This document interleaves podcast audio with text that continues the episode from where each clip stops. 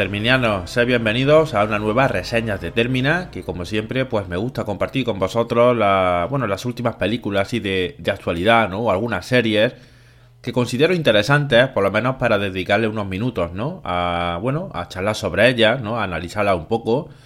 Hoy toca hablar de la película de animación de Super Mario Bros. Y que por fin, bueno, supone, ¿no?, el regreso de este mítico fontanero a la gran pantalla. Ya todos recordaréis aquel intento horrible, ¿no?, y bastante peculiar en el año noventa y tres, ¿no? Eh, aquella película en imagen real, ¿no?, con John Leguizamo, Bob Hoskins y Dennis Hopper, entre otros. Que bueno, que era una versión bastante surrealista, ¿no?, bastante abstracta del mundo de Super Mario, con toques casi de cyberpunk o de rollo futurista, ¿no?, muy, muy de la época, ¿no?, muy de los noventa.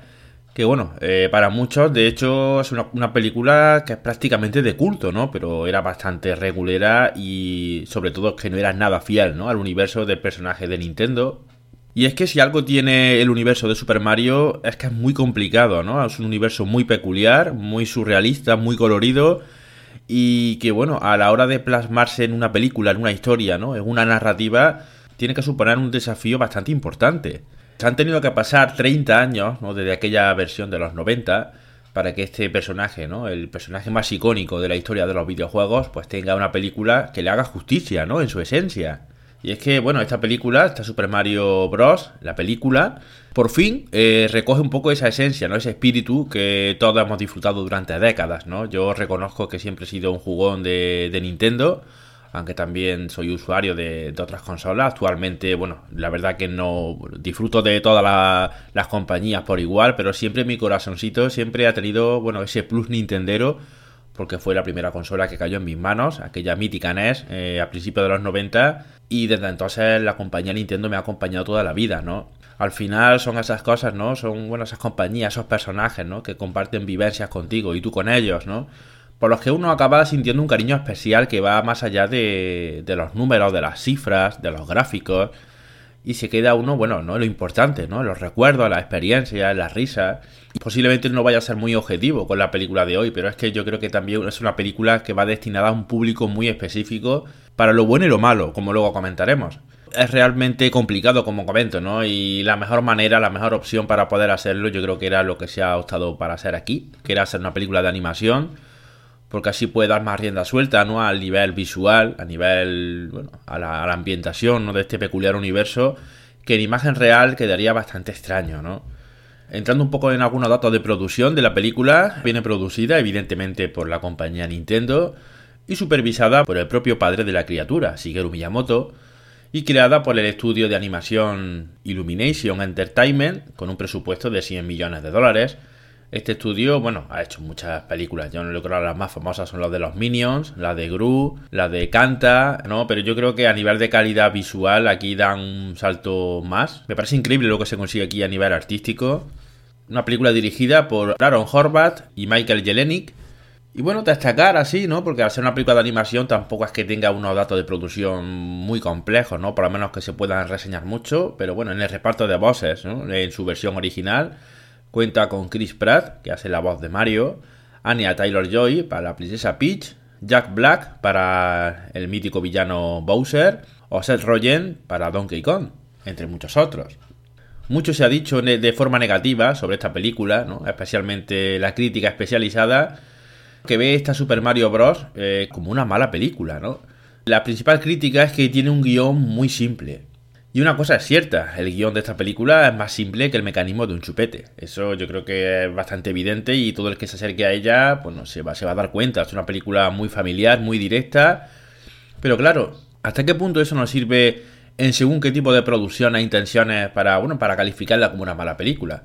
Tenemos que tener un poco de base que ya de por sí los juegos de Super Mario a nivel, a nivel argumental no son nada de los otros jueves, nunca lo han sido. De hecho, es un simple pretexto para, bueno, para que se desarrolle ante nosotros una imaginería y una jugabilidad a prueba de bombas, ¿no? Las historias siempre son muy simples, tanto Mario como Luigi acaban llegando al reino del champiñón, al mundo de Yoshi o al mundo que, que sea el correspondiente en cada, en cada entrega de la saga, y donde, bueno, ayudar a los habitantes de, de, de dicho reino, rescatar a la princesa y, y poquito más. Es que, es decir, los, los guiones de, de Super Mario nunca han sido nada cinematográfico, porque realmente tampoco lo, lo, lo necesitan. Las virtudes de, lo, de estos míticos videojuegos son otras, ¿no?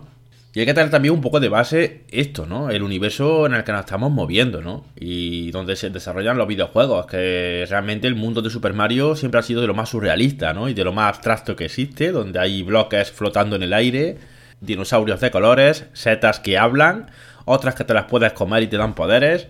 Hay tortugas asesinas, fantasmas rechonchos, gorilas con corbata y, bueno, y entre medio dos personajes humanos, ¿no? Como puede ser Mario y Luigi o la princesa Peach, que también son bastante cartoon de por sí, ¿no? Y es que para mí el mérito y la brillantez de los videojuegos de Super Mario está en su simpleza, ¿no? En su aparente simpleza. Nunca han sido grandes argumentos, ¿no? Los que sustentan estos juegos. Su virtud siempre ha estado en otras partes, ¿no? Como por ejemplo su maravilloso universo totalmente imaginativo, repleto de personajes con muchísimo carisma, ¿no? Tanto los protagonistas como los villanos o los secundarios.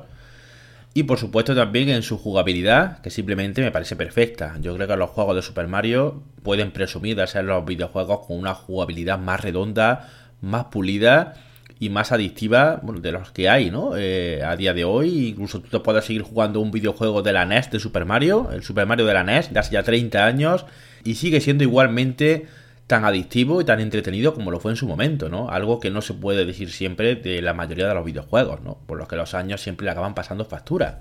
Al final, la diversión siempre ha sido esa marca, esa seña de identidad de estos videojuegos, que son prácticamente atemporales.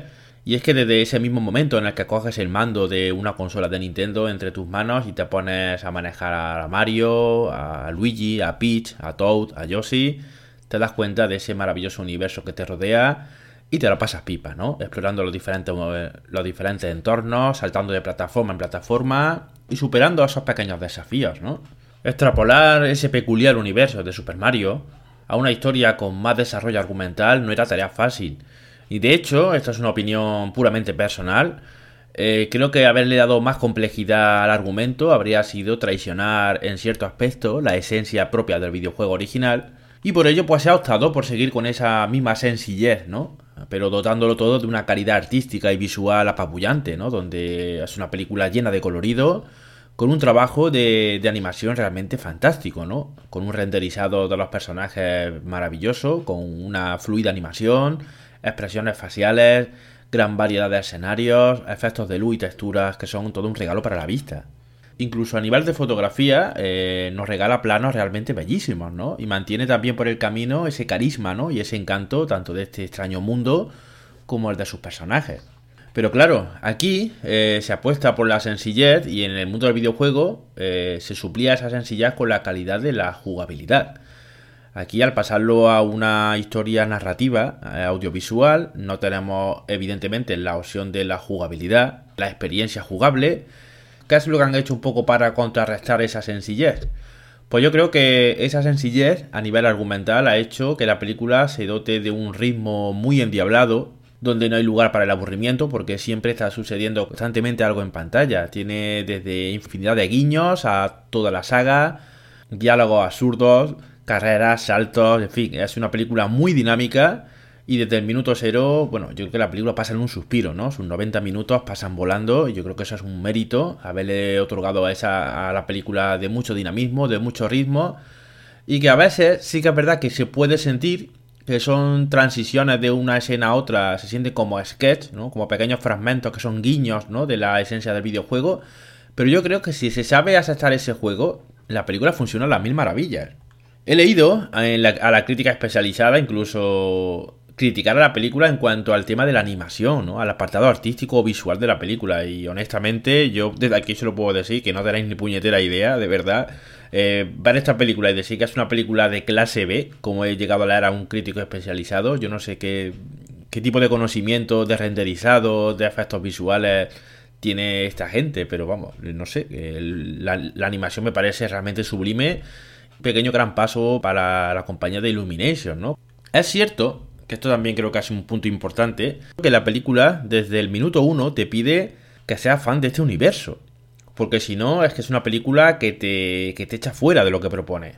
Puedo entender que toda esa gente que sea ajena al universo de Super Mario, la película le parezca muy simple y muy marciana, ¿no? pero al fin y al cabo han sido la decisión que han tomado. Es una película enfocada por y para el fan de, de los videojuegos de Nintendo, de Super Mario, y los pequeños, bueno, al tener una historia muy simple y ser tan colorida y personajes tan entrañables, yo creo que ya se lo van a pasar pipa de manera, de manera directa, ¿no? Si no estás muy familiarizado con el universo de Super Mario, en ese aspecto como espectador te va a dejar cao, ¿no? No te, porque realmente la película no se molesta, no se toma explicaciones para argumentar qué es el reino champiñón, de dónde vienen X personajes. Dan todo por hecho, no todo lo que ocurre en él. No sabemos, por ejemplo, qué es una estrella de poder o una flor de fuego, por qué te da ese poder, por qué aparecen los Kar corriendo por un arco iris, o por qué hay bloques amarillos con una interrogación flotando que al darle un golpe te regalan power-ups. Todo eso, pues claro, la película ya se presupone que tú ya vas con cierto bagaje, ¿no?, a ella, y no pierde tiempo a nivel argumental explicándote de cómo funciona ese mundo. Es una película que se, que se sustenta especialmente en constante referencia al universo de Super Mario, que tiene ya casi cuarenta años, ¿no?, y que por ello cada plano de la película está repleto de, de guiños visuales en cada esquina, de, bueno, lleno de personajes secundarios, diálogos con dobles lecturas. Es una película que en ese aspecto me parece una auténtica maravilla, una carta de amor a la, a la saga de Super Mario. Hay tantas metareferencias por segundo que es prácticamente imposible poder verlas todas en un primer o incluso en un segundo visionado.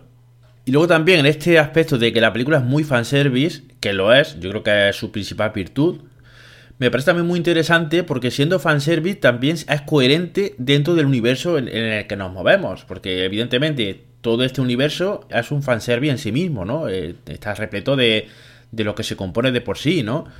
Y en ese aspecto me parece muy inteligente, muy ingenioso cómo se le han ingeniado tanto Nintendo como Illumination para que, bueno, todo sea un homenaje para la saga, pero a la vez tiene cierta coherencia porque, bueno, todo eso se desarrolla, como digo, en este universo fantástico donde, bueno, es el día a día, ¿no? Es el pan de cada día. Me parece también muy interesante que no solo las referencias están puestas a nivel visual, sino que son casi igual de complejas las que están puestas a nivel sonoro.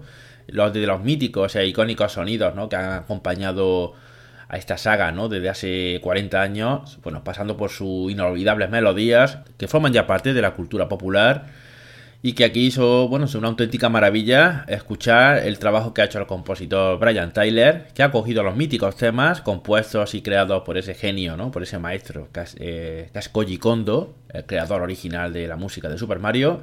Y bueno, y Brian Tyler ha cogido esas melodías de Koji Kondo y le ha dado un aire instrumental, incluso épico en muchos momentos, y sorprendentemente funcionan a la perfección. Una delicia ver también cómo se ha sabido respetar el carisma, ¿no?, y la personalidad de los personajes, ¿no? Eh, sin embargo, hay uno, la princesa Peach, que tiene un cambio de personalidad totalmente radical con respecto al que hemos visto siempre en los videojuegos, donde allí, bueno, salvo en alguna contada ocasión, como creo recordar que fue un videojuego que protagonizó ella, la princesa Peach, en la Game Boy Advance, pero siempre ha sido un personaje, bueno, de damichela en apuros, ¿no? Y evidentemente aquí la convierte en un personaje mucho más cañero, mucho más participativo en la historia.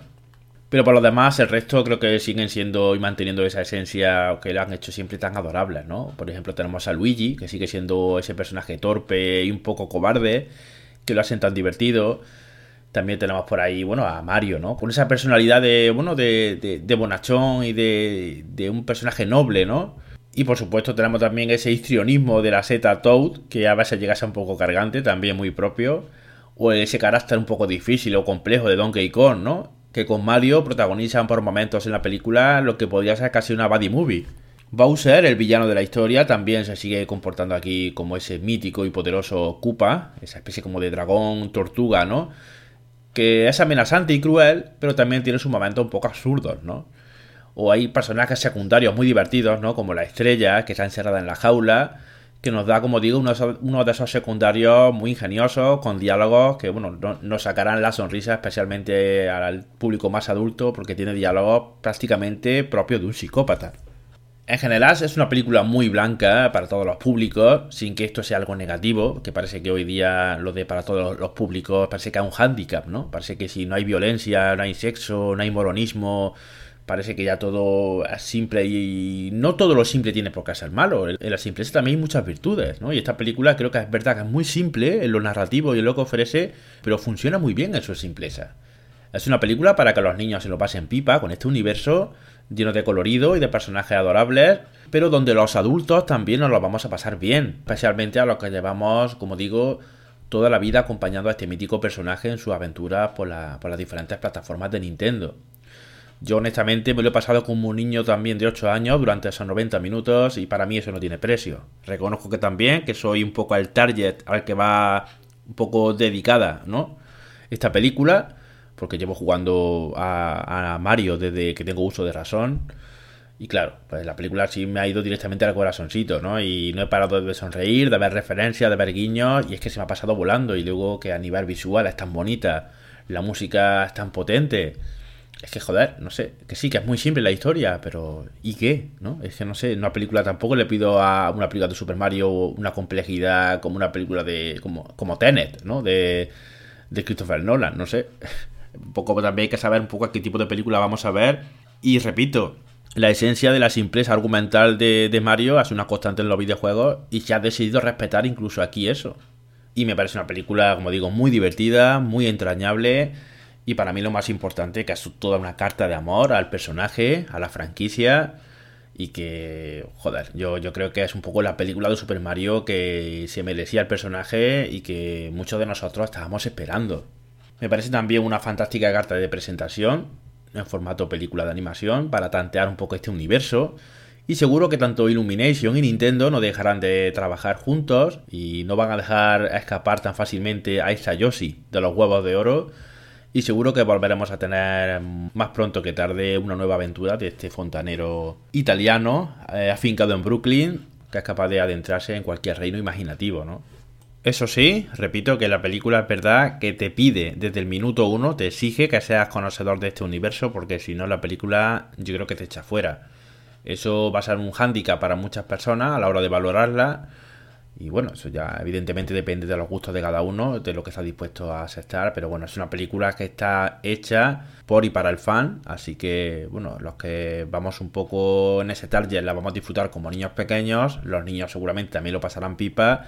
Y el resto de público, el más ajeno a este universo, bueno, pues yo creo que no será su película, ¿no? Tampoco pasa nada, hay mucha oferta, ¿no? Hay mucha demanda. Los que os vengo diciendo, ¿no? Si eres fan de Nintendo y de, de Super Mario, es una película y yo creo que es una cita ineludible verla en la gran pantalla, porque por fin podemos ver este universo tan, tan característico y tan icónico y que lleva con nosotros tanto tiempo, ¿no? Que forma parte de nuestras vidas, estos personajes, de una manera bastante solvente, ¿no?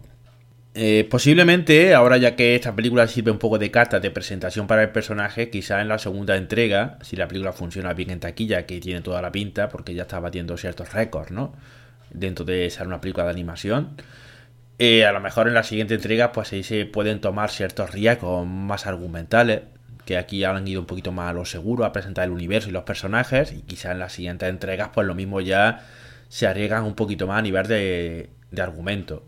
Pero como digo, a mí me parece genial cómo se la han ingeniado, por ejemplo, para bueno para una escena lateral de plataformas, algo que es totalmente imposible de, de plasmar a nivel narrativo. Aquí se la ingenian de manera bastante sencilla, pero muy efectiva, para ver una la típica fase de plataformas, ¿no?, donde tenemos que saltar y evitar eh, balas, plantas pirañas, peces voladores y todo eso, ¿no? Saltar de plataforma en plataforma.